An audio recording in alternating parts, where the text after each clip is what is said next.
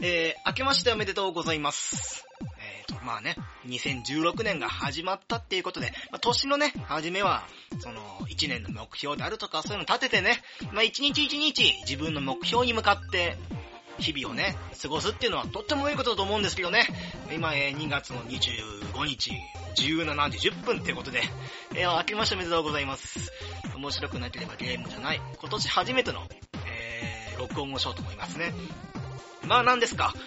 1月の3日とか4日とかのテレビとかラジオの録音で、まあ明けましておめでとうございますみたいな。まあ、実はそう言っても本当は12月の何十日に撮ってるから、まだ年を明けてないんですけどね、みたいなギャグバージョンですね。えー、年を明けて2ヶ月後に新年の挨拶をね、まあちゃんと、まあ挨拶はいいことなんで、一個一個ね、まあ挨拶をちゃんと重ねていこうと思うんですけれども、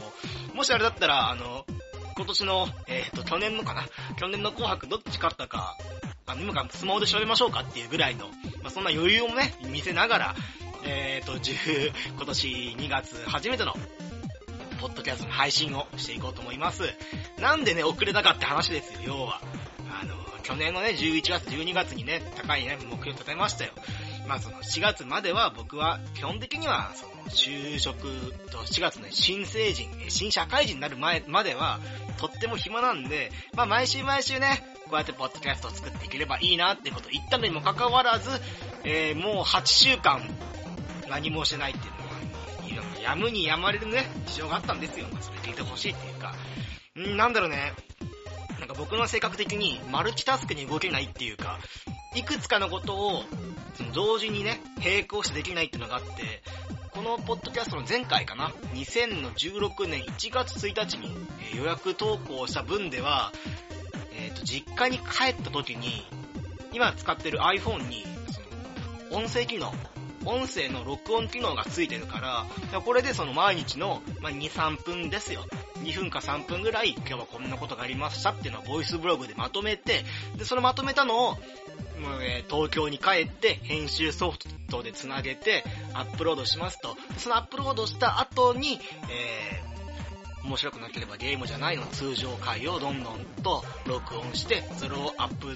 ロードしますよっていうのを言って、えーっと、2016年1月1日の配信だったと思うんですけれども、えっとね、この録音したデータっていうのが、まあね、もちろん全部あるんですよ。しかもね、これ、ほんと毎日録音するのが、ほんとできなくて、結局なんか4回、5回ぐらいしか、10日間、10日帰ったうちの4日か5日ぐらいしか録音しなくて、なんだけれども、その1回1回の録音のデータが10分越すっていう、1回1回ね、俺、自分頭の中で分かってるのが、もう1回2分か3分でいいって分かってるのに、1日撮ると10分ぐらい撮っちゃって、それがもう何本が溜まって、家帰った後に編集するのがもうめんどくさくてめんどくさくて、もうそんなの編集しなくていいから全部この、つなげちゃって、一応ね、その、録音する前には、えー12月の28日ですみたいなことを言い言いながらやってるから、特にね、そういう、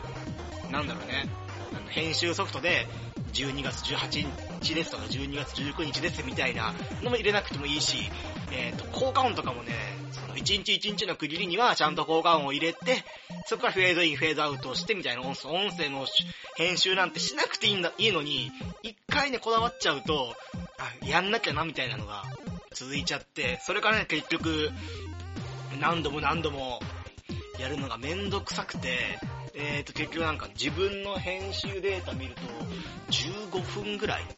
15分ぐらい編集したところでもめんどくさくなってやーめたっていう。まあね、いろいろあったんですよ、お正月。録音したことはね、もう、なんだろう、逆に、今年の夏にあげるとか、もう今から急いで編集してもどうしようもないから、一旦この音声データを寝かせて、夏ぐらいに突然アップロードするみたいなことでもいいんだけど、まあね、お正月いろいろいろあったんですよ。火星に行ってね、ね宇宙船に乗って火星に行って、農業とかをしたりとか、この映画オデッセイから抜粋でございますけど、で、えー火星で農業を営んだ後は、一旦ね、えっ、と、地球に戻ってみるともう地球が滅んでいて、なんか猿がいっぱいいるなみたいな。でもここは、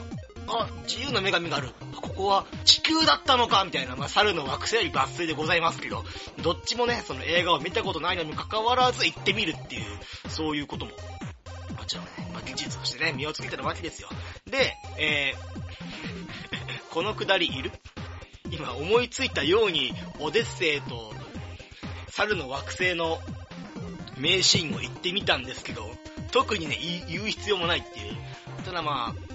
これだけね、僕見たことないのに関わらず最後の猿の惑星の名シーン、ここは地球だったのかみたいな、もうネタバレすいませんみたいな。もう20年ぐらい前の映画なんで、もうネタバレもクソもないと思うんですけど、ネタバレさせ、今からね、その映画館に来る人ほんとすいません。もう20年前に全部もう上映終わってると思うんですけど、となるとね、今日何喋ろうかと思って、今までね、もう長い言い訳しましたよ。大体もう5分にわたり言い訳が終わって、えーと、今日何も喋ろうかなと思って。まあね、久しぶりだからね、結構短く済ませたいってのもあるんですよ。あの、毎回毎回ね、僕録音したのを編集してアップロードして時間確かめてみると、なんで毎回40分も50分もあるのっていうのが、これが本当にね、びっくりするっていうか、喋ってる時はあんまりね、気づかないんだよね。自分がこんなに喋ってるんだっていうのに。一応ね、僕毎回毎回オープニングのこのフリートークと、まあ、ジングル挟んで、ま、本編のゲームの紹介をして、全部合わせても25分、30分で終わればいいなっていうのを思いながら毎回毎回喋ってんだけど、で、これもう何回目かわかんない。16回目、17回目かわからないんだけど、その、そうなってもまだね、あの、時間の感覚がつかめないっていうか、これはね、あの、本編の方でも今回喋る、まあちょっとだけね、本編のことも喋っちゃおうかな。あの、今回ね、えー、っと、ゲームはゲームなんだけど、ちょっとね、違うゲーム、えー、デジタルゲームじゃなくて、アナログゲームの方に、今回ね、まあ、着手っていうか、喋っていこうかなと思うんだけど、これなんでかっていうと、とあるね、ツイートを、えー、ツイッターで見つけちゃいまして、あの、ポッドキャストに、えー、関するつぶやきで、えっ、ー、と、デジタルゲームの、えっ、ー、と、配信をしてる、まあ、そのポッドキャスターと、で、アナログゲーム、まあ、ボードゲームでもいいですし、TRPG でもいいですし、そういうアナログゲームの方をやってる人の、ポッドキャストの配信を聞き比べた時に、アナログゲームの配信の方が面白いっていうつぶやきを見つけてしまって、これも、お、喧嘩かみたいな。お、戦争かみたいな。今から俺が行くぞみたいな。フォロ、フォロフォロワー外から失礼します。このすべきな、なんですけれども、みたいな。そういうクソリップをかまそうかな、みたいなことも思ったんだけど、よくよく読んでみると、まあ、結構納得するところあるなっていう。えー、っと、要は、ゲームの方は、ゲーム、どっちもゲームか。えー、デジタルゲームの方は、そのグラフィックの綺麗だったりとか、正直ゲームの内容に言及するって言いますか、あの、結局ね、箱がってみると、FPS って、まあ PS3、まあ、PS2 からあったのか。PS2 の時代からあって3の方になっていくに関して、まあ、オンライン要素って新しい要素も加わったんだけど、結局何やるかっていうと、あの、オンラインつないで FPS の戦争ごっこをしようとしても、結局その、銃を撃って、倒れ、銃を撃つ、まあ、人を見つけるみたいな、そういうのは、もう何年もやってると。もう5年、6年やってると。で、この新作ゲームの、まあ、レビューみたいに、えー、と、ボッドキャストで、その話題取り扱っても、結局はその、グラフィックの進化に関してしか、その、一本一本台を重ねていったソフトの中で優秀なところ、優れてるところってそこしかなくて、えっ、と、その銃で撃ち合うっていう要素に関してはもう、10年、15年と続いてきたゲームの中だから、特にね、その、ポッドキャスト側、喋り手側が喋る要素っていうのは結構難しいんじゃないかと。それに関、それに、えー、それと比べて、ボードゲームっていうのは、まあ、ボードゲームプレイヤーの、まあ、その心理状況とか、結構騙し合いとか、協力ゲーとかいろいろあるんですけど、その中でも、なんて言ったらいいんだろうなまあ、語彙力が違うって書いてあったんだけど、多分語彙力云々っていうのはちょっと違くて、ボードゲームやってる中で自分の、自分の頭の中で考えてることとかが多くなるから、結構そのボードゲームやってる人の配信っていうのは、自然とっていうか、そのボードゲームの説明とかもしなきゃいけないから、そのボードゲームの説明だけで面白いボードゲームっていっぱいあるんで、そのボードゲームの方が面白く感じるっていう、なんか単に、その、デジタルゲームうんぬんがみたいな批判じゃなくて、僕もね、それ頷ける部分があって、あの、ゲームの、ちょっとね、今までの僕のこのポッドキャストの中で紹介していったデジタルゲームっていうのを振り返ってみると、あの、ビッグタイトルにはあんまり研究せずに、ちょっとね、変わったところ、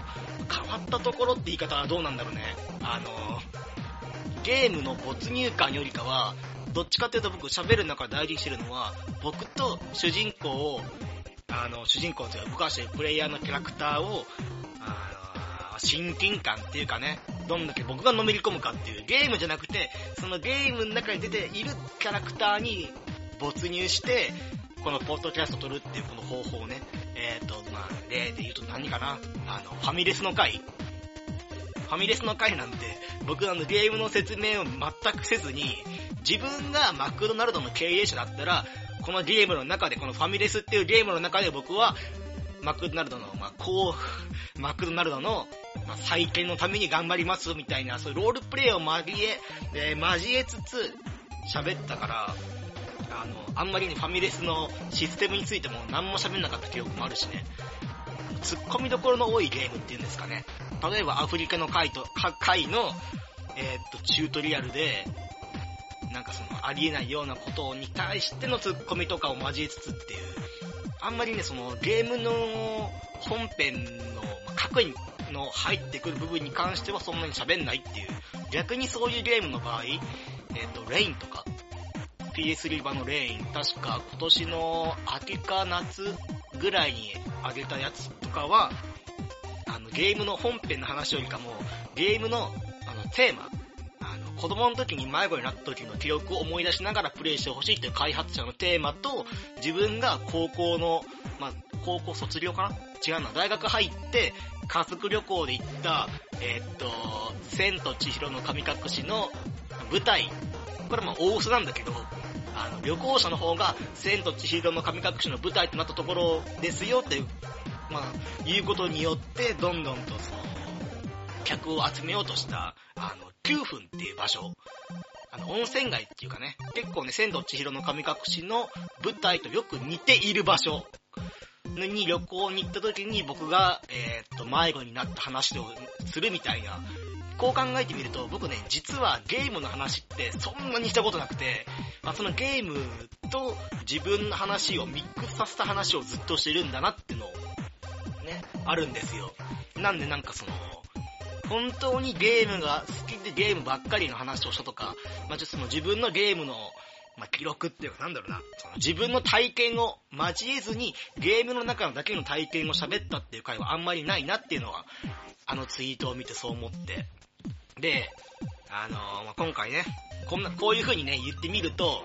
まあ、あれなんですけれども、TRPG も、ボードゲームも、ま、アナログゲーム全般かな。アナログゲームも、デジタルゲームもどっちも面白いですよっていうのを言いたくて今日撮ったんです。で、本音は、あの、アナログゲームしか聞けない、ポッドキャストのリスナーも、こっちにちょっと欲しいなっていう、ちょっとね、リスナーがいっぱい欲しいなと思っちゃって、今回ね、えー、っと、まあ、なんて言い方がね、正しいんかな。僕の好感度をね、保ちつつ、まあ、なんて言うんだろうね。まあ、こびるって言い方がいいのかな。えっ、ー、と、向こうのね、あの、普段ね、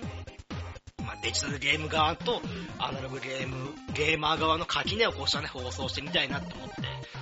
でもそのためにはね、アナログゲームと、まあ、そういうゲームやんなきゃいけないなと思ったんだけど、実はね、この、このポッドキャスト始まってもう1年ぐらい経つんですけどね、一つね、言ってないことがあったなと思うのが、えっ、ー、と、僕今大学4年で、まあ、卒業間近なんだけど、えー、僕大学の1年生の頃から、そういうアナログゲームサークルに所属していて、で、週に1回、えー、テーブルトークロールプレイングゲームも毎週やってるっていう事実を今まで言っていないっていう、あの、なんだろうね、当たり前っていうか、自分にとってはもう生活のルーチンに組み込まれてる行動だから、あの、もうわざわざ言うこともないかなっていうのをずっと思ってて、なんだろうな。夜お腹減ったらコンビニ行くじゃないですかみたいな、そのコンビニについてその詳しく言うことではないじゃないですか。まあ、コンビニっていうのは24時間でオープンしていて、スーパーと比べると価格は高いんだけれども、それでも24時間空いてるってこの利便性、あとコンビニオリジナルの商品が、まあ普通のね、あの、他社のブランドとは違って、自社のブランドだから安く提供でしていますよっていう。それにコンビニっていう場所は、あの ATM が設置してあってみたいなことってわざわざ言わないじゃないですか。もう当たり前すぎて。まあ、それと一緒で僕も当たり前すぎて自分がアナログゲームサークルに所属していて週に1回テーブルトークロールプレイングゲームをやっていてで、暇な時間とかはそのサークルの部室があるから、そこで、まあ、アナログゲーム、まあ、カタンであるとか、えっ、と、ドミニオンであるとか、まあ、その他同人のね、いろんな同人のゲームの、アナログゲームをやっているみたいなことは、自分にとって当たり前すぎて、あの、わざわざね、言わないっていうか、あ、そういえば俺やってたな、そういえばっていうのを、これをね、もっとね、最初の頃にプッシュすればよかったんだけど、さっき言ったように、わざわざコンビニに、コンビニのことを事細かくね、紹介するかっていう、日本のコンビニには3つのね、大きな、大きな3つのコンビニがあって、セブンイレブンと、ローソンと、ファミリーマートっていうのが全国区なんだけれども、でも地方によっては、ポプラとかみたいなことって、わざわざ言わないじゃないですか。そういうことですよ、要は。それをね、あの、思い出してからは、そうだ、俺、早く、今まで言っていなかった自分の設定を早く言いたいなっていうのを思っていて、思っていたんだけれども、えーっと、アルバイトの方を週5日入れることにより、えーっと、それもね、忙しすぎてできないっていう。で、あとアルバイトに関してなんだけど、自分がね、もっとマクドナルド、マクドナルドの店員であるっていうことを、ちゃんとね、プッシュしていかないと。例えば、えーっと、北海道の北国バーガー。名前忘れちゃったよ、あの、仮名。えーっと、ちょっと待ってね、今、Google 先生に調べてもらうわ。こういう時ほんと、ほ、あの、Google 便利だな。ラジオの収録をしながらも iPhone を触りつつ、こういう自分の知りたいね、情報をちゃんと調べるっていう。出てきましたね、名前募集バーガー。あ、ダメだ、これ名前決まった後だから昔の名前が出てこない。どこ？え、マジで見つかんないんだけど。え、すげえな、Google 先生。もう昔の名前募集バーガーの正式名称っていうか、まあマクドナルドに名前募集バーガーって新しいバーガー誕生しましたよっていう。で、その名前募集バーガーなんだけれども、どういうバーガーかっていうと、えっ、と、北海道の、まあ、ポテトサラダ、ポテトと、その中に、えっ、と、味付けされている、えっ、と、焦がし醤油オニオンと北海道のチーズ、そしてビーフパティを入れてある北海道バーガー、えっ、と、名前募集バーガーね。これの名前が長いので、えっ、とね、まあ、一般の方から公募で、えー募集しますよっていう、そういうことをね、やっていたんですよね、2月。それをね、もっと早く言えばよかったっていう、もうさ、名前も決まっちゃったんだから、ポッドキャスト取り上げてまでもないんだけど、店員じゃん、僕。で、そういう話題さ、どんどんどんどん噛みついて、ポッドキャストにあげればいいのにもかかわらず、結局やんないっていう。で、その正式名称が決まったっていう。これね、正式名称に関しては、あの、決まるまではね、多分本当に機密事項だったんだろうね。中にいる僕でさえも全然わかんなかった。で、北海道の、ね、名前募集バーガー正式名称決まりましたよっていう。えー、っと、北のいいとこギュートバーガーって。北のいいところ。北はね、北海道北部。北のいいとこ。牛ッとの牛が、あの牛のね、牛とっていう、モーモーの、カウの方の、牛っていう字を使った牛とバーガーっていう、えー390円。2月2日から全国のマクドナルド店舗において期間限定で発売されている北海道産の食材を使った新商品。北海道産ホクホクポテトとチェダーチーズに焦がし出製、焦がし醤油風味の特製オニオンソースが効いたジューシービーフバーガー、かっこか、えっ、と、カリ、カリと。こちらが長すぎるので、まあ、えー募集しようみたいな流れでね。まあ結構ありまし。2月から2月の25日なんで、20日間発売してますと。僕週にまあ5日入ってるんで、えーっと、名前募集バーガーが登場してから、まあ10日近く、15日くらい。だいたいね、毎日毎日名前募集バーガー作ってるんだけど、えーっとね、ネット界隈のニュースを見てると、どうやら、このバーガーの中に入っている、このジャガイモの部分、このジャガイモ、写真で見ると、えっ、と、名前、えー違うわ。写真で見ると、名前募集バーガーの、なんだろうね、まあ、溢れんばかりに、溢れんばかりに、えっ、と、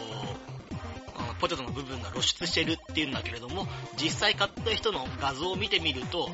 なんかあんまり出ていないっていうか、もう中に入ってて、本当は写真でははみ出してるように見えるにもかかわらず、えーポテトもベーコンもはみ出してるようには見えないっていう。これはね、あの、一重に、まあ内部の人間なんで、あんまりね、どこまで言っていいかわからないんだけど、えっと、一重にそのオペレーションの手順がおかしいっていう。このオペレーションっていうのが、バーグの作り方ね。作り方の手順を、まあ、その期間限定バーガーとか、その普通のね、レギュラーのバーガー、まあ、ハンバーガーとかチーズバーガーとかの作り方、作り方っていうのは全部マニュアル化されていて、あの紙でね、見ることができるんですけど、この紙見た時に、どうやっても、あの作り方だと、えー、っと、マクドナルドの、まあ、広告の写真のように、まあ、YouTube とか、あとテレビとか出てあるような、その、ポテトが見えるような、オペレーションは無理ですよって不可能なんですよね。それでネットにバンバン上がっちゃって、詐欺じゃないかっていう。やっぱりこの名前募集バーガー、詐欺バーガーっていう名前が一番ならみたいなところが広まって、2月2日でしょ？多分ね、1.5週間後くらいかな。2月の14日？ほんとバレンタインデーの直前か直後ぐらいに、急に本社の方から、えっと、オペレーションの手順を変えますと、実写、えっと、なんていうのが一番かな。31とか、アイスを、アイスのカップに、アイスを入れるときに、こう、丸くなるための、丸く、えっ、と、アイスをすくうための機械、これディッシャーって言うんですけども、このディッシャーに入れたまんまだと、どう考えても、えっ、と、写真のようにならないので、一旦ディッシャーで、えっ、と、バンズの上にポテト乗せた後は、ヘラで潰して見えるようにしてくださいっていう。一手も二手もかかりますが、お客様の、まあ、えっ、と、カスタマーサービス、満足度のために、えっ、と、オペレーションに一手順加えてくださいみたいな、あの、1枚の A4 用紙が全国のマクドナルドに配られるっていう PDF かなんかで、メールかなんかでね、配られて、ちょっとマシになったんじゃないかな。そっからね、僕のブームとしては、暇な時間は名前募集バーガーを完璧に作り上げるっていうブームが僕の中でね、一人巻き起こって、できる限り潜在写真のように、どこから見ても、えっと、ベーコンははみ出るし、ポテトは、あの、はみ出るように作ろうっていうブームが来たんだけど、僕ね、丁寧に作んなきゃいけないの、そうすると。しかもベーコンも、えっ、と、ベーコン2枚使って、その2枚ともが、あの、潜在写真のように、ちょっとね、その、バーガーからはみ出るように作んなきゃいけないのって、本当に大変で、1個作るのに2分かかるあれ。真面目にね、本気で潜在写真のように作ろうと思うと、2分かかるっていう、そういう名前募集バーガー。ちなみにね、ハンバーガー1個あたり、目標でなんか、まあ、大体このぐらい作作りなさいよっていう、マクドナルドの会社の中の基準があるんだけど、それをね、まあ、30秒ぐらい30秒ぐらいでパパッと作り上げろっていうのがマクドナルドの基準だけど、その4倍の時間を使うことによって、ようやくあの潜在写真通りになるっていう。だからまあその、1個ね、店員からのアドバイスとしては、マクドナルド、まあたまにね、そういうジャンクなもの食べたいなっていう時に、まあ美味しい、美味しいっていうか、あの、丁寧に作ってあるバーガーが欲しいなと思ったら、あの、暇な時間、マクドナルドの店内が暇になってるなっていう時間を狙うと、結構ね、こういう僕みたいなバカな店員は、あの、気まぐれで、めちゃくちゃ上手なバーガーを作りたいなっていう時がたまに来るんで、それを狙いましょう。なんで、あの、お昼時間とか、まあ、夕方、えー、っと、まあ、夕飯かな？夕飯の時間であるとか、あとはね、学生が学校が終わる時間かを避けていくみたいな。ってなると、何時行くの、何時に行くのがいいかっていうと、14時 ?14 時か朝の10時半に行くのが多分暇なんじゃないかな、マクドナルドって。っていうね、そういう、えっ、ー、と、店員トークっていうか、そういえば、もう3年間マクドナルドで働いているっていう設定をこのポッドキャストで言ってないなっていうのを思い出して、喋ってみました。またね、その、ま、僕あと2ヶ月ぐらいしか店員にいられないんですけど、新しいバーガー出たら、いろんなね、裏話していこうかなと思います。もちろんね、今回機密情報とかに触れない程度の話なんで大丈夫です。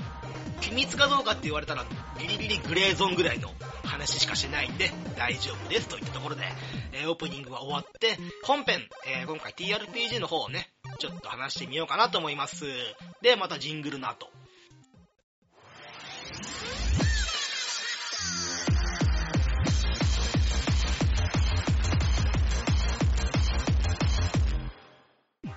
ジングル当てまして、またお願いします。ということで、今回紹介するゲームは、クトゥルフ神話 TRPG。まあというか、今回はクトゥルフというよりかは、TRPG ってなんだろうなって話からしていこうと思います。えっとね、まあ、TRPG、さっきね、オープニングにも言ったんですけど、僕大学の1年生の頃から4年間、えっと、TRPG、テーブルトークロールプレイングゲームと、えっと、アナログのボードゲームをプレイするサークルに4年間いました。で、まあ、この4年間いて、まあ、4年間いてっていうか、まあ、週に1回みんなで集まって、まあ、それぞれ、それぞれ持ち合って、TRPG のゲームマスター役とプレイヤーに分かれて、まあ、みんなで遊ぼうっていうそういう緩やかな、本当になんかもうみんなで遊ぶためのサークルに4年間所属していました。で、これあの今までなんで、えー、っと、このポッドキャスト始めて1年間経つんですけれども、今までなんでこのことを、この裏設定をね、裏設定っていうか、言わなかったかっていうと、まあ一つは説明が難しいっていうこと。あともう一つは、あの、自分にとって TRPG が当たり前すぎたために、あの、まあ、オープニングにも言ったけども、コンビニ行くのにわざわざそれを、このポッドキャストっていう場を使って、あ、今日コンビニ行っておにぎり買ったんだって話をしますかっていうことなんだけれども、あのー、違うな、それはあの、マクドナルドでバイトした話か。マクドナルドでバイトするの当たり前だからそんなこと言ってなかったって話か。なんだけれども、よくよく考えてみたら、毎週毎週えっ、ー、と、テーブルトークロールプレイングゲームをやってる人って、全国で見てもそうそういないなっていう。むしろ、あの、デジタルゲーム、プレイステーションとか、まあ、DS とかで遊んでる層の方が、普通に考えたら多いなっていう。自分の希少価値性について全く分かってなかったので、なんか最近自分のことを思い返してみて、あ、そういえば、こんななんか TRPG、やるのは、あの、まあ、元でっていうかまあ、集まってプレイするときはお金かかんないのに、ルールブック、要はゲームソフトとなる本を買うのに、本が1冊6800円するような、学術書か何かかなみたいな、そのぐらい高い本を買って、で、プレイするのには、あの、一人じゃなくて人間が、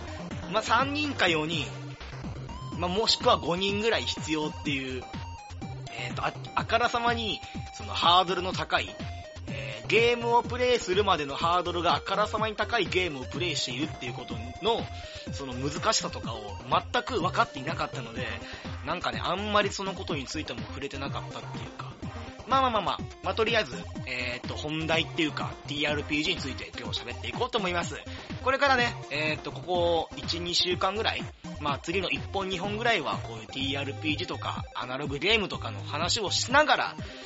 まあ、このポッドキャスト盛り上げていこうと思うんでよろしくお願いします。というわけで、まず、まあ、TRPG ってなんだっていう話ですね。まあ、子供の頃皆さんやったと思います。ごっこ遊び。まあ、仮面ライダーごっことか、まあ、戦隊ヒーローもののごっこ遊びであるとか、女の子であれば、えー、っと、まあ、お邪魔女ドレミとかね、まあ、いろいろあると思うんですけども。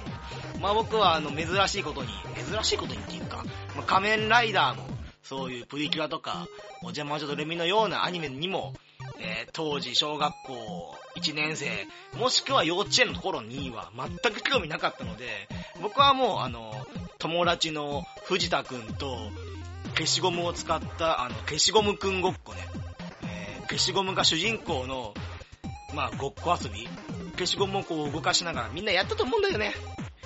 あの子供の頃、消しゴムをこう持ちながら、トッコトッコトッコトッコ言いながら、ビルがあれば、消しゴムなのに高層ビルの上まで飛んでいて、ジャーンピッチして、ふわここにはお前ら来れないだろうって言ったら藤田くんが、いや、俺と来れるし、ぴょーん、お前も来たのかみたいな、そういう遊びをみんなやったはず。あの、コロコロコミックで昔連載した消しカスくんっていうのは僕の遊びをパクった漫画だと思い込んでるんですけど、まあそういう消しゴムで遊んでみたりとかいうごっこ遊びっていうのに、その明確なルール、例えば、まあ、パンチをするには、そのパンチはどのぐらいの威力があるのか、その仮面ライダーのパンチは怪人にとってどのぐらいのダメージを与えるものかっていうルール、もしくはそのパンチってどうやって当たるんだろうなっていうその難易度の判定の仕方とか、そういうのを事細かく決めたっていうのが、えー、TRPG ですかね、要は。で、いろんなルールを集めて、もしくはその、ライダーキックとか、まあ、ライダーパンチとか、まあ、田上さんのパンチとか、田上さん誰？っていう、そういう、まあ、いろんな技とかをね、みんなで持ち寄って決めて、持ち寄ってないや、えー出版社、えーっと、これはゲームのデザイナーっていうのかな。TRPG にとってはゲームのデザイナーとなる人が、えーっと、ゲームのルール、世界観、あとは判定の方法とか、このゲームの楽しみ方っていうのを一冊の本にまとめて、それをゲームの名前、えーシステムっていう風にして販売してみんなで持ち寄って遊ぶっていうのが、えーっと、ゲームの TRPG の、まあ、基本的な要素っていうのかな。で、もしくは、えーっと、もっとなんか、こういう、こういう本にはこういうこと載ってますよっていう情報以外では、まあ、ロールプレイングっていうのも一つ大きな点であって、あの、ごっこ遊びって言ったので、テーブルトークロールプレイングって基本的には、まあ、昔の2000年の最初ぐらいかな、2000年の5年から10年ぐらいまであった、えっ、と、なりきりチャットっていう、これも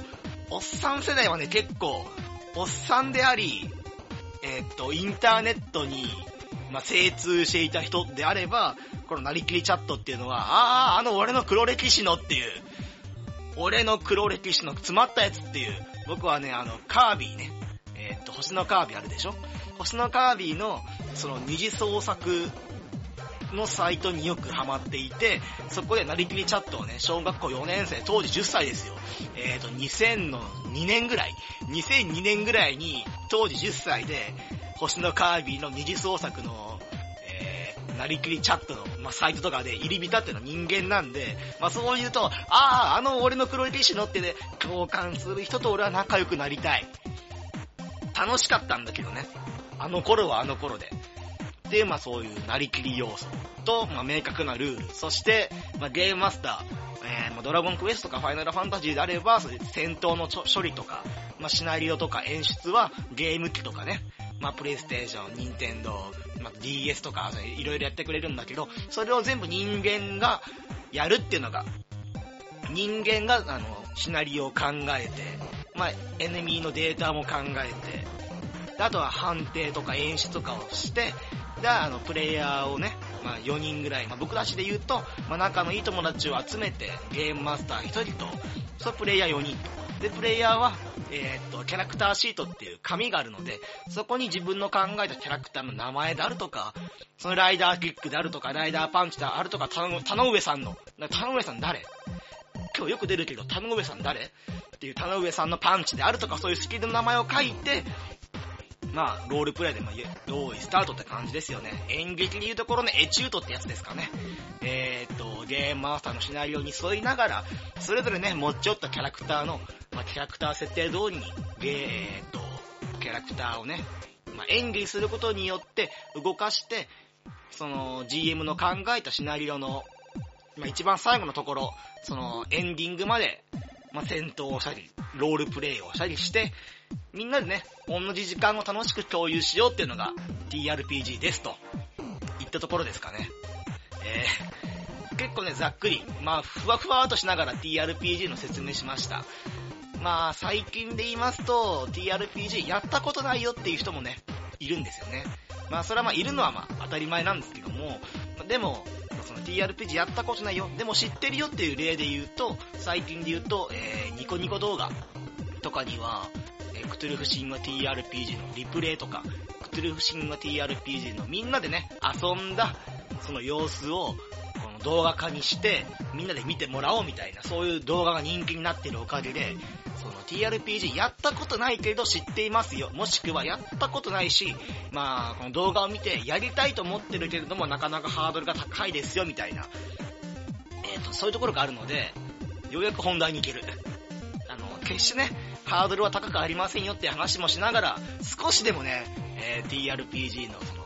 人口の、えー、普及っていうか、まあ、もうちょっとね、人気になれば、このクトゥルフ神話 TRPG の本、えっ、と、こちらルールブックね、よいしょ。えっ、と、エンターブレインから発売しています、クトゥルフ神話 TRPG の基本ルールブック5800円と、えっ、と、こちらにありますサプリメント。このクトゥルフ神話 TRPG5800 円するんですけれども、まあ、後でね、このクトゥルフ神話 TRPG どんなゲームだかっていうのは、まあ、後々言うとしといて、この5800円っていう本、この基本のルールブックがないと遊べないし、こっちはね、あのー、1920年代でしか、えー、そのゲームの舞台が1920年であることを前提にしているゲームなので、現代の、例えばスマートフォンであるとかそういう便利な機械がない、もしくはその、なんだろうね、あんまり1920年っていうのを、その、宅の中で共有しにくいっていうか、その知識に差があると、どうしても、その詳しい人はね、1920年っていうと、ちょうど時代で言うと、えー、っと、こういう出来事があってみたいな。で、まあ、世界的にはこういう情勢になっていましたっていうことを分かってる人間と、それを全く分かってない、つまり俺みたいなやつは、1920年あー、第二次世界大戦がみたいなこと言い始めちゃう、俺みたいな歴史2の人間とかは、なかなかね、そういう知識に差があると、どうしてもね、宅の中でその、共有、今さっきまで共有共有って言ってるんですけれども、できる限りゲームマスターの考える演出のプランであるとか、その、頭の中で考えている、まあ、風景とか情景っていうのは、プレイヤー4人いれば4人、その全員が同じことを、その GM が喋る、その演出のプランと、えー、プレイヤー4人いる中のこういうことを演出しました。例えばなんか田舎の風景で山あいに田んぼがあってみたいな、そういう風景とかを4人全員同じことを考えていれば考えているほど、そのゲームとして面白いっていうか、なんだろうね、ロールプレイしてる中でも情報に差異がないから、結構その、プレイしていて、ロールプレイしていて、ロールプレイしていて楽しいみたいなことがあるんですけど、この基本のルールブック定価5800円の方では、1920年なんで、なかなかね、まあ、情報としても、まあその、なんだろうね、さっき言ったように、歴史に関して詳しい人と詳しくない人では、いろいろね、差が開いてしまいますよっていう。それを避けるためのサプリメントっていうのがこちら、エクトゥルフシンガ TRPG2015 という、サプリメントっていう、まあ、要は DLC ですね。ゲームでいうところのダウンロードコンテンツ。このクトゥルフシンガ TRPG のえー、基本のルールブックだけでも遊べますけれども、このダウンロードコンテンツであるところの、えー、2015っていう本をもう一冊買うことによって、よりね、ゲームが楽しめますよっていう。えっ、ー、と、こちらが3800円ですね。こちら、えっ、ー、と、名前の通り、クトゥルフシンが2015っていうことなんで、まあ、日本のね、現代シナリオですね。現代で遊ぶためのサプリメントです。この中に何が収録されているかっていうと、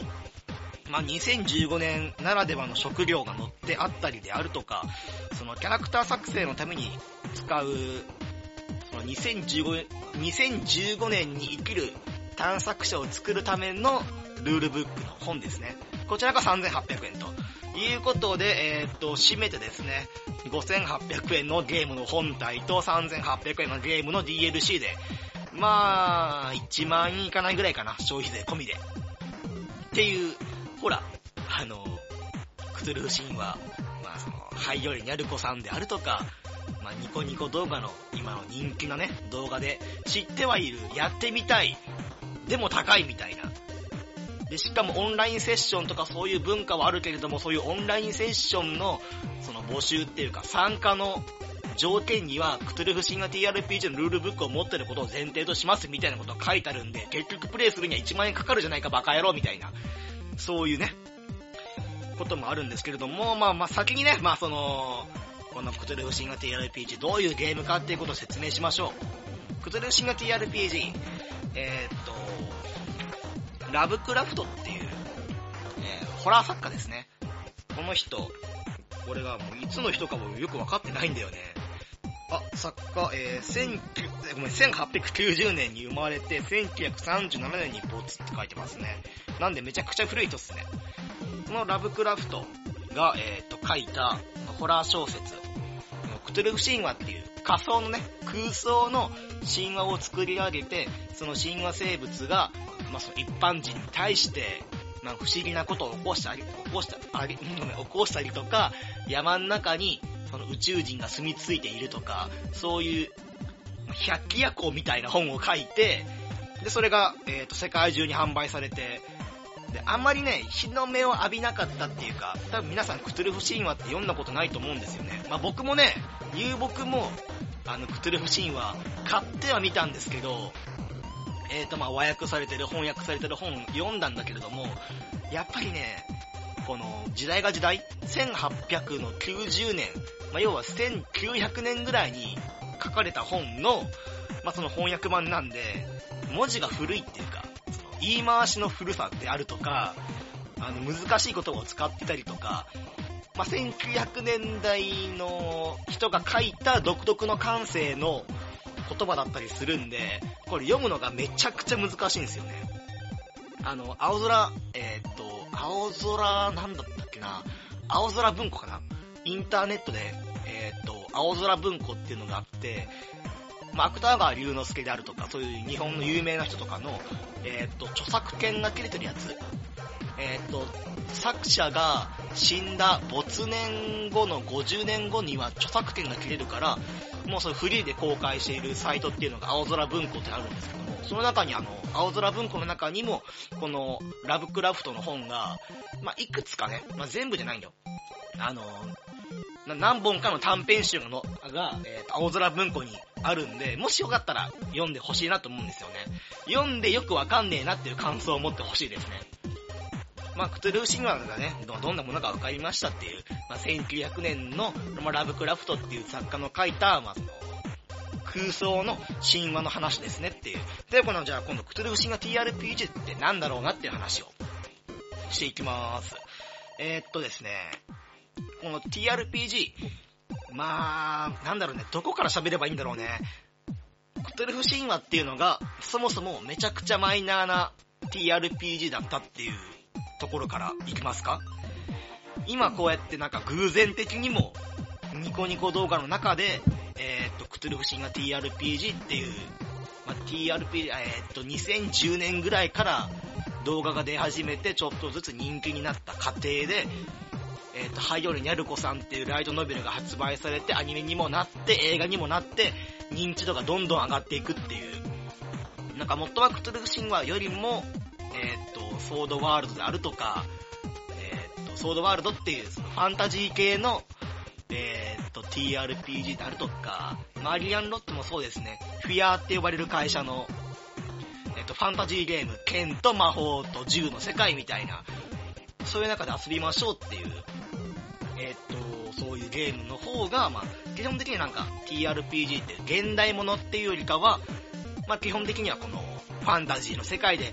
慣れなかった自分をキャラクターシートにね、魂を書き込んで、ロールプレイをすることによって、まあ、こんな風になれないけれども、こんな世界でこういう風なことできたら楽しいだろうなっていう、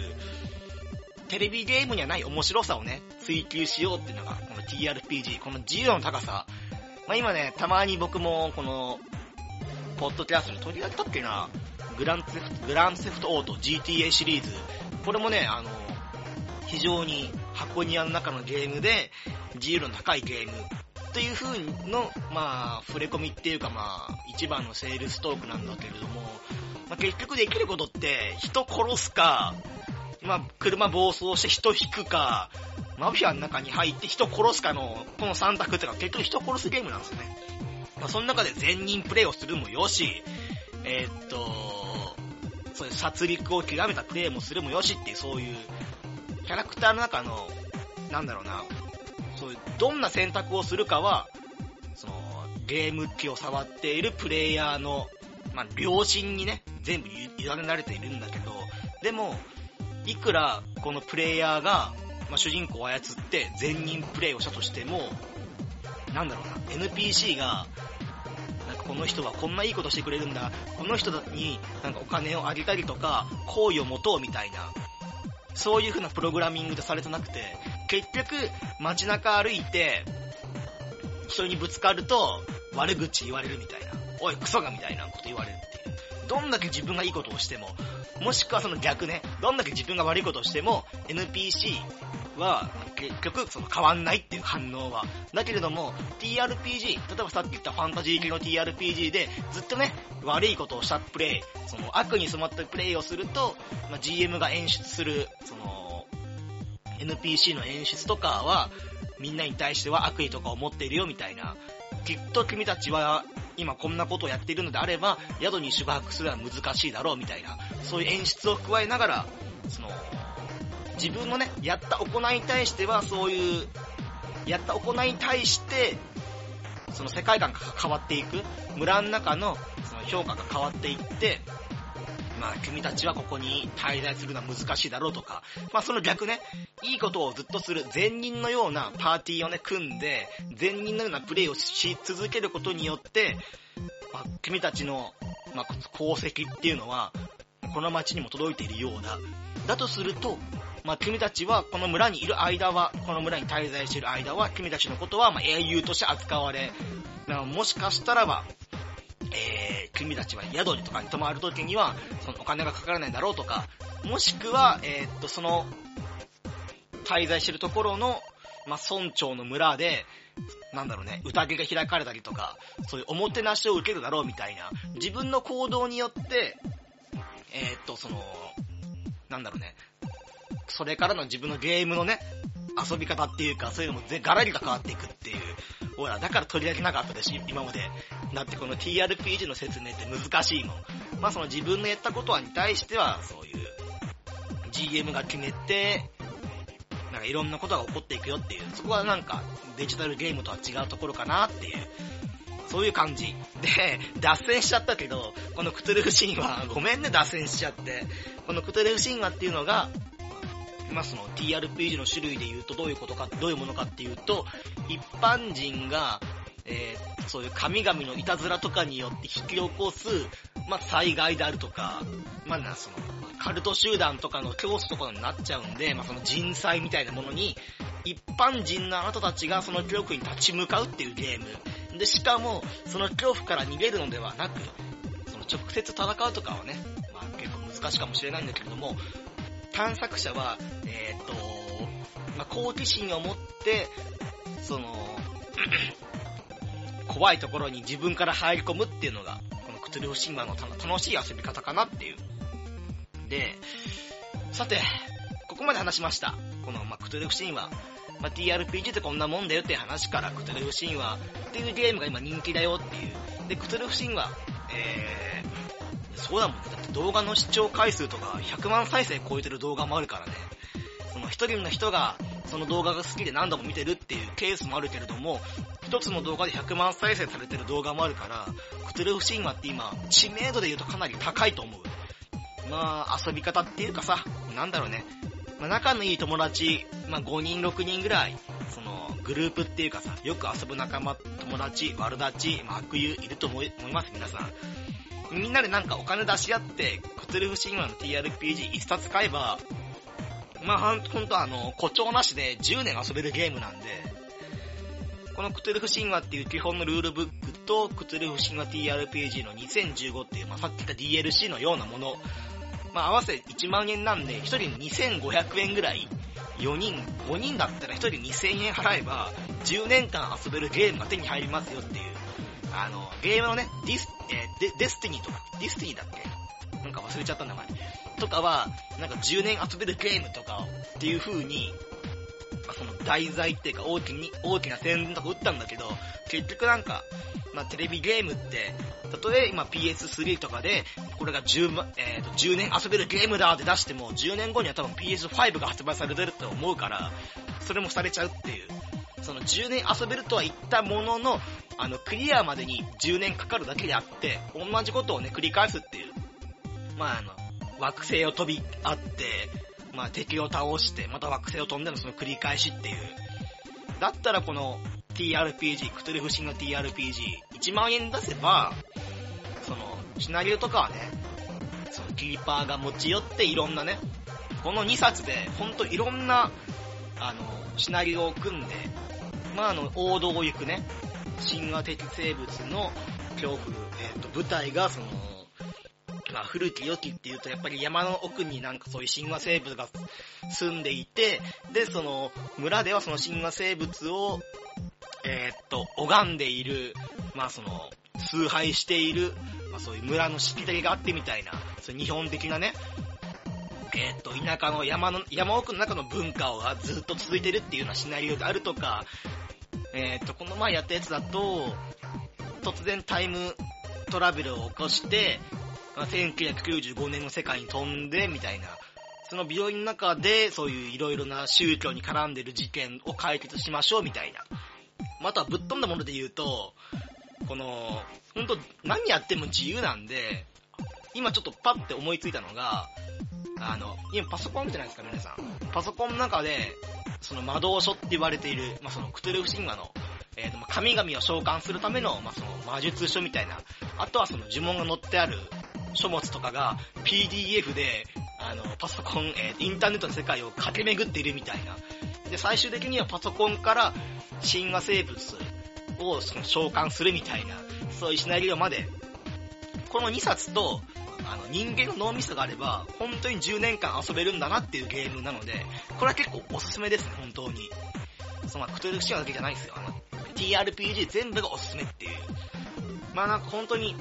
もしよろしければ、え、やってほしいかなっていう。ただね、あの、このポッドキャスト10何回やった中で一番、あの、ハードルの高い遊びを今回紹介してます。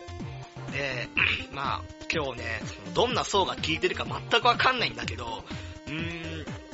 じゃあこの前僕のやったキーパーをやった時のね、その思い出っていうか、そういうのをちょっと喋って今回終わりにしようと思います。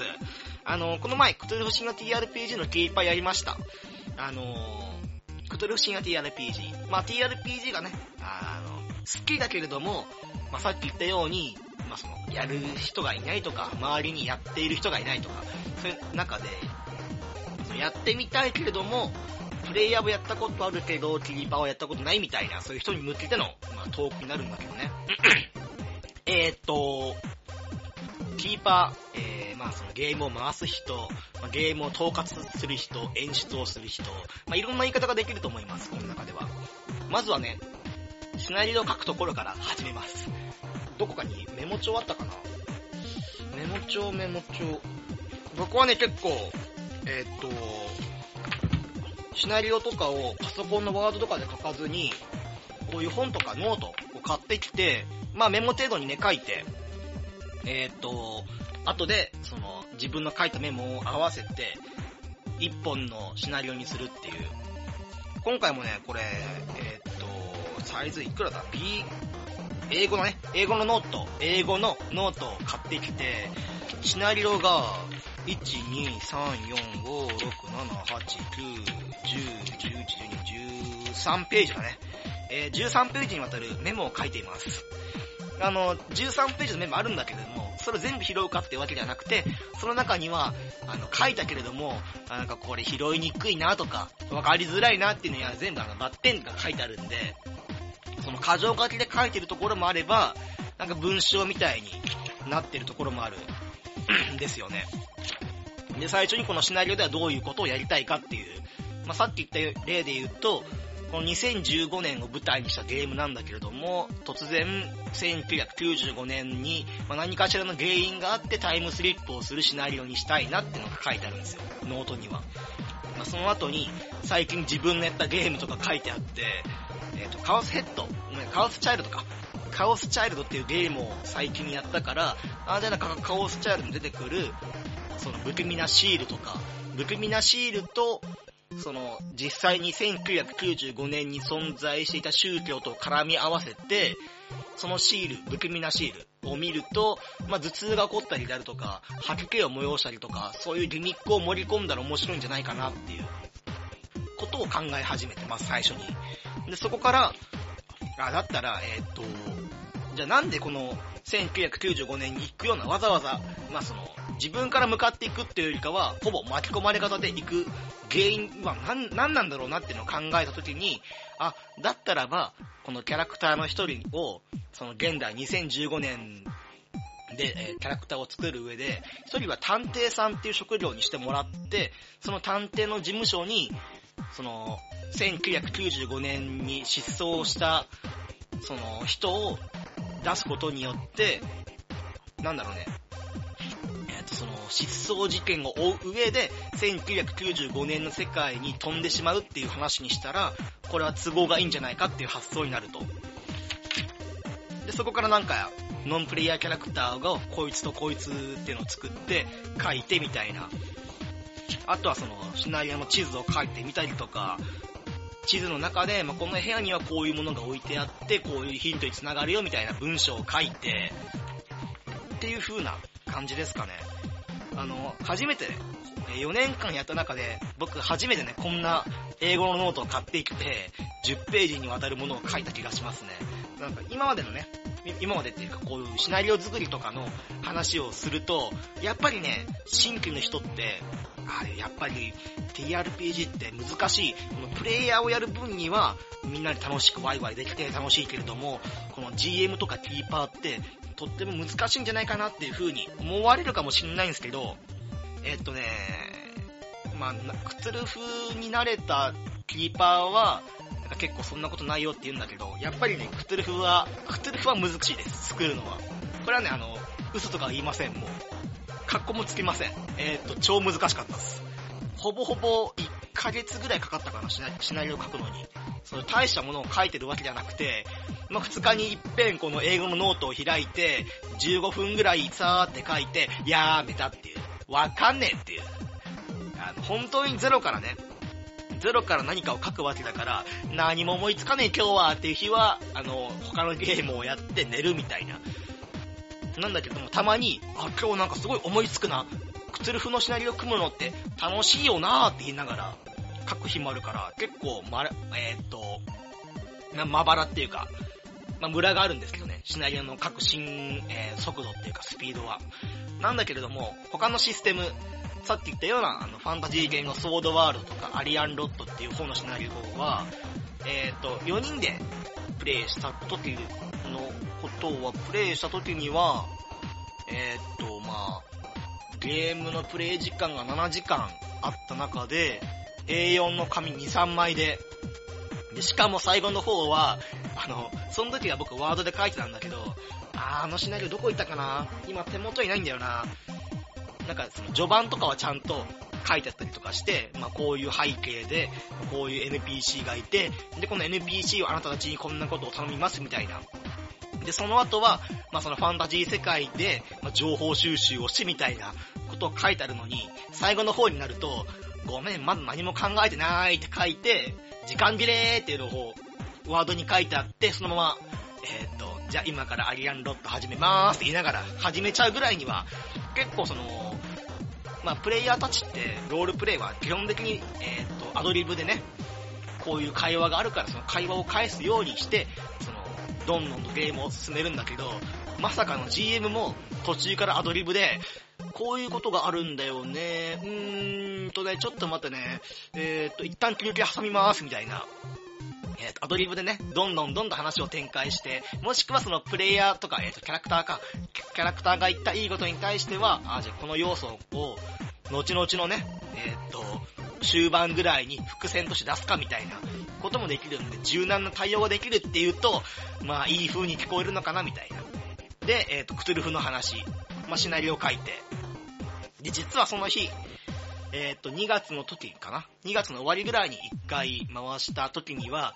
まあ、申し訳ないんだけど、あの時のプレイヤーさんたちには申し訳ないんだけれども、1ヶ月時間がかかった上で、まあ、1日10分ぐらいしか、その、シナリオ書く時間を作んなかったのが悪いんだけど、結局最後の方まで、え、シナリオができないまま、ほぼ未完成のまま持っていって、で、まあ、今日3時間ぐらいで終わるかなっていう、まあ、 A5のノート10ページ分ぐらいだけど、まあ、こことこことここをちゃんと言ってもらって、まあ、結構そういう軽いシナリオになるかなと思ったら、えっ、ー、と、案の定、3時間って言ったのに8時間かかっちゃうみたいな。で、これね、キーパーあるあるなんかなあのー、僕の自己紹介として、えっ、ー、と、あの、僕、人間の三大欲求って超弱いんですよ。えー、食欲、睡眠欲、性欲ってめちゃくちゃ弱いんですよ、食欲が、お腹減っちゃうと僕あの機嫌悪くなっちゃうっていう、4歳児みたいな脳の構造をしてるんで、食欲弱いし、睡眠欲弱いんで、まああの普通に授業中とかもね、まあグースか寝ちゃうぐらいには睡眠欲に弱いと。で、性欲も弱くて、あの、明日朝6時に起きなきゃな、みたいなのが日にも、日に限って、あ、でも性欲がみたいな。あー、じゃあちょっと、うーん、みたいな。ああ、明日起きるのが遅くなるみたいな。ことはね、あの、僕弱いから、この人間の三大欲求、食欲、睡眠欲、性欲に関してはもう抗うことはできないっていう。ぐらいの僕なんだけど、そのクトゥルフの回した日、あの、TRPG を初めてやりますっていう二人が今回初参加して、やっぱり僕もね、あの、TRPG に関しては、あの嫌な思いをして帰ってほしくないっていう思いがあって、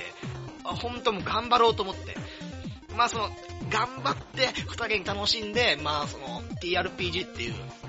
えっ、ー、と、入るのは難しいんだけど、ハマった後は底なし沼なんで、ルールブックを買ったりであるとか、自分でシナリオ作ってみたりとかをするぐらいには、なんかその本当にハマったら最後こっちはニヤニヤしながら、へへ、底なし沼にはめてやったぜって感じなんだけど、そのハマるまでが難しいんで、だけど本当にその嫌な思いもなく、まあ、みんなで楽しくプレイして欲しいなっていう、だったらちゃんとシナリオ最後まで全部書けよっていうことは思うんだけれども、でも思いつかなかったものは仕方がないっていう。で、まあそういうわけで緊張してるわけですよ。その、柄にもなくね、緊張しながら、あーっていう。もうほんとね、その日は、あの、ゲーム始まるまで、口に物を何も受け付けないっていう、ああ、吐きそうっていう、食欲全くないっていう。そもそも、その前日に、あの、僕の人間の三大欲求の一番弱いところの睡眠欲っていうのを削られながらね、ああ、睡眠欲がーって言いながら、でもこのシナリオ書かなきゃ、でも無理、寝るーって、で、そういう緊張状態なんか寝てるから、3時間ぐらいしたら起きて、あー、3時間しか寝れんかったって。で、あの、二度にしようとしたんだけど、寝れへんって。だって超緊張してるから、寝れへんっていう。で、えっと、お昼。まあ、一緒にお昼ご飯食べようって運びになったんだけど、全然食べれへん。あの、睡眠不足っていうこともあるけど、緊張して食えへんっていう。で、12時から始ま、12時に今飯食って、まあ、ほとんど僕あの、まあ、食事を頼んだんだけど、なんかほんとほんともう一口二口しか手をつけなくて、そこでもう、あもう俺いや食べれないやってことになって、まあ、その後ゲーム始めて、まあ、2時ぐらいからかな、ゲーム始めて、でもやってみるとね、やっぱ緊張ってほぐれるもので、やると楽しいんですよね、やっぱり。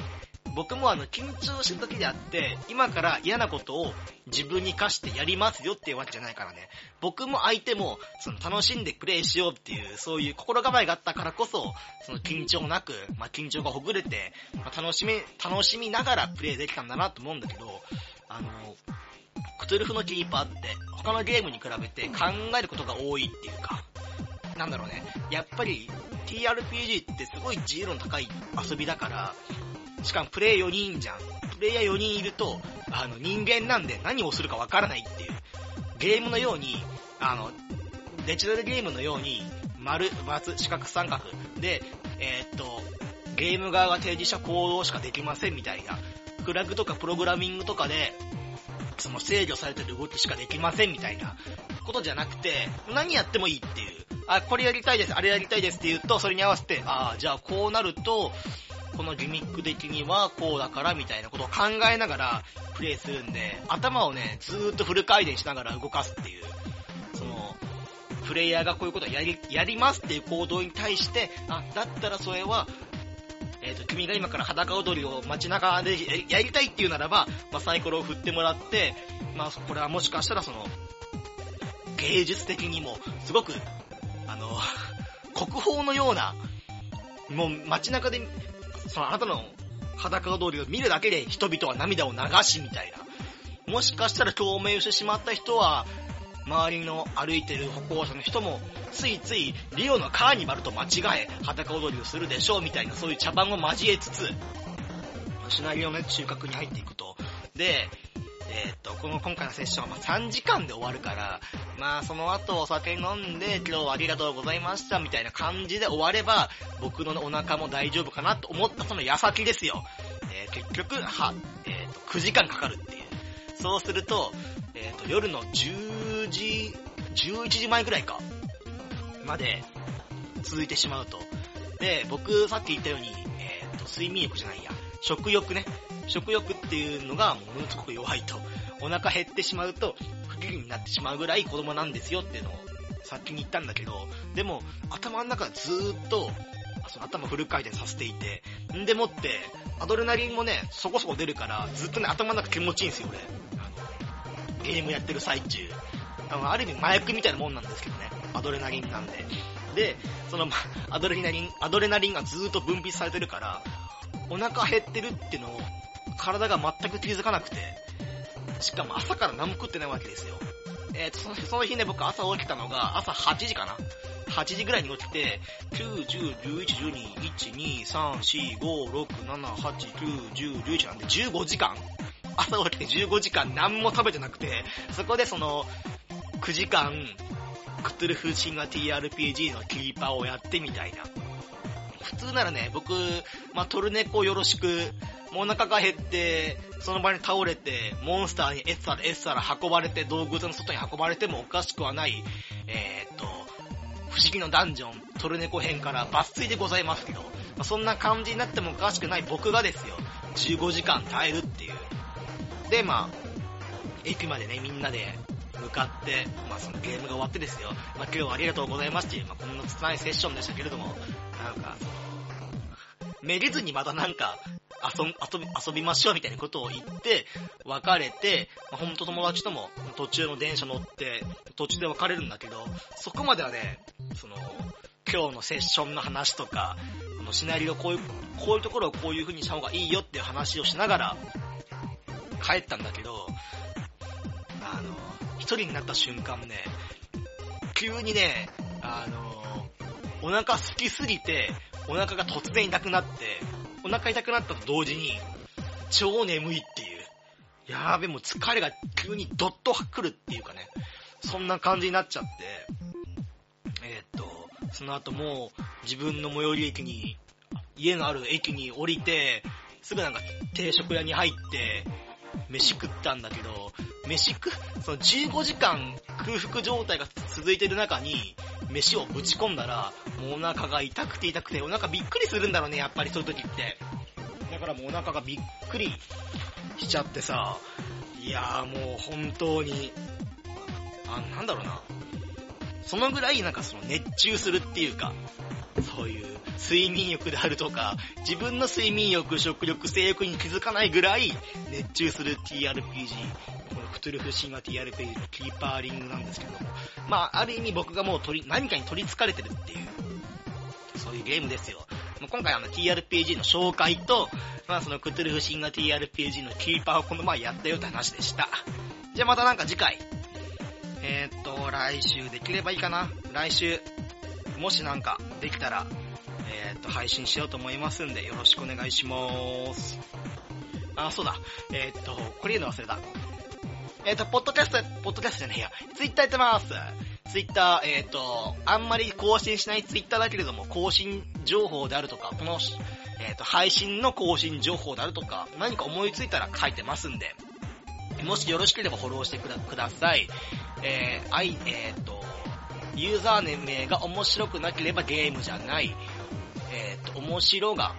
あれ？全部ひらがなか。ひらがなで面白くなければゲームじゃない。ゲームがカタカナですね。で、びっくりマークと。で、えっ、ー、と、ID が、えっ、ー、と、POD、P が大文字、PODCAST アンダーバー GAME、P だけが大文字です。PODCAST アンダーバー GAME、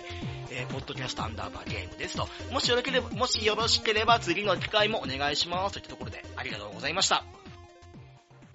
お聞きいただきありがとうございました。これからも定期的にポッドキャストを投稿しようと考えています。拙い喋りですが、購読していただけると幸いです。